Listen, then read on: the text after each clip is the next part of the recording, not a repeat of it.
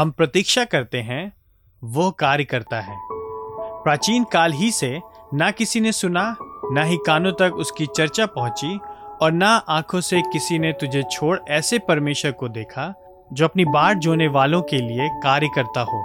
यशायाह 64:4।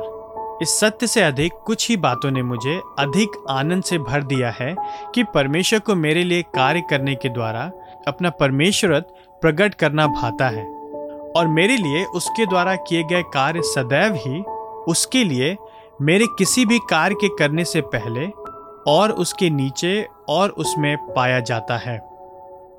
पहले तो यह सुनने में अहंकारी और परमेश्वर को तुच्छ दिखाने वाला लग सकता है, अर्थात यह कहना कि वह हमारे लिए कार्य करता है, परंतु यह ऐसा केवल इसलिए प्रतीत होता है क्योंकि हम सोचते हैं कि इसका अर्थ यह है कि मैं मालिक हूँ और परमेश्वर को रोजगार की आवश्यकता है।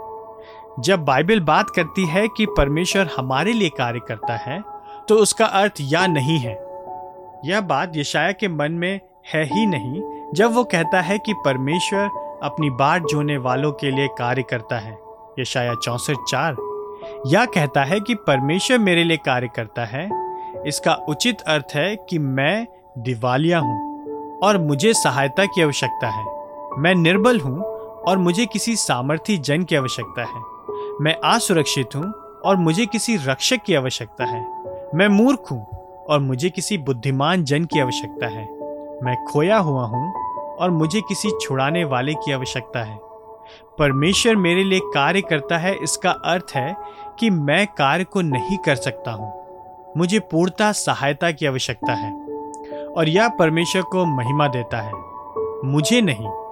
दाता को महिमा प्राप्त होती है, सामर्थी जन को प्रशंसा प्राप्त होती है।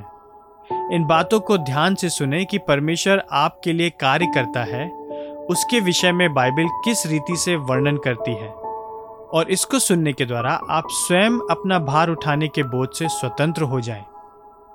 उसको वह कार्य करने दें। ना आंखों से किसी ने तुझे छोड़ ऐसे परमेश्वर को देखा जो अपनी बाट जोने वालों के लिए कार्य करता हो। यशायाह 64:4। ना ही परमेश्वर के हाथों से परमेश्वर की सेवा टहल होती है, मानो कि उसे किसी बात की आवश्यकता हो, क्योंकि वह स्वयं सबको जीवन, श्वास और सब कुछ प्रदान करता है। प्रेरितों के काम 17:25। मनुष्य का पुत्र भी अपनी सेवा कराने नहीं, वरन सेवा करने और बहुतों की फिरौती के मूल में प्राण देने आया।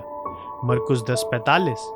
यहोवा की आंखें समस्त पृथ्वी पर फिरती रहती हैं कि जिनका हृदय संपूर्ण रीति से उसका है वह उनके प्रति अपने सामर्थ्य को दिखाए।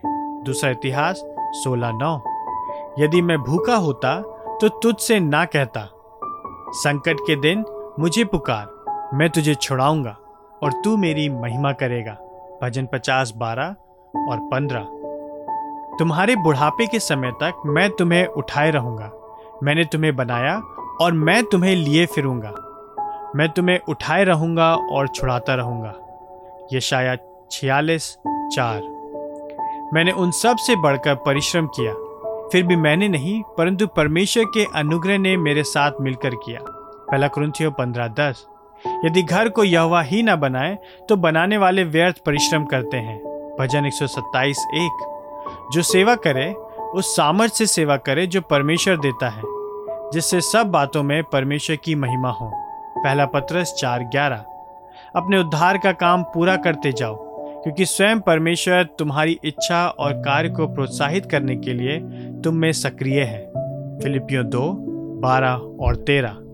मैंने बोया, अपोलोस ने सींचा, परंतु परमेश्वर ने बढ़ाया। पहला कुरिन्थियों 3:6।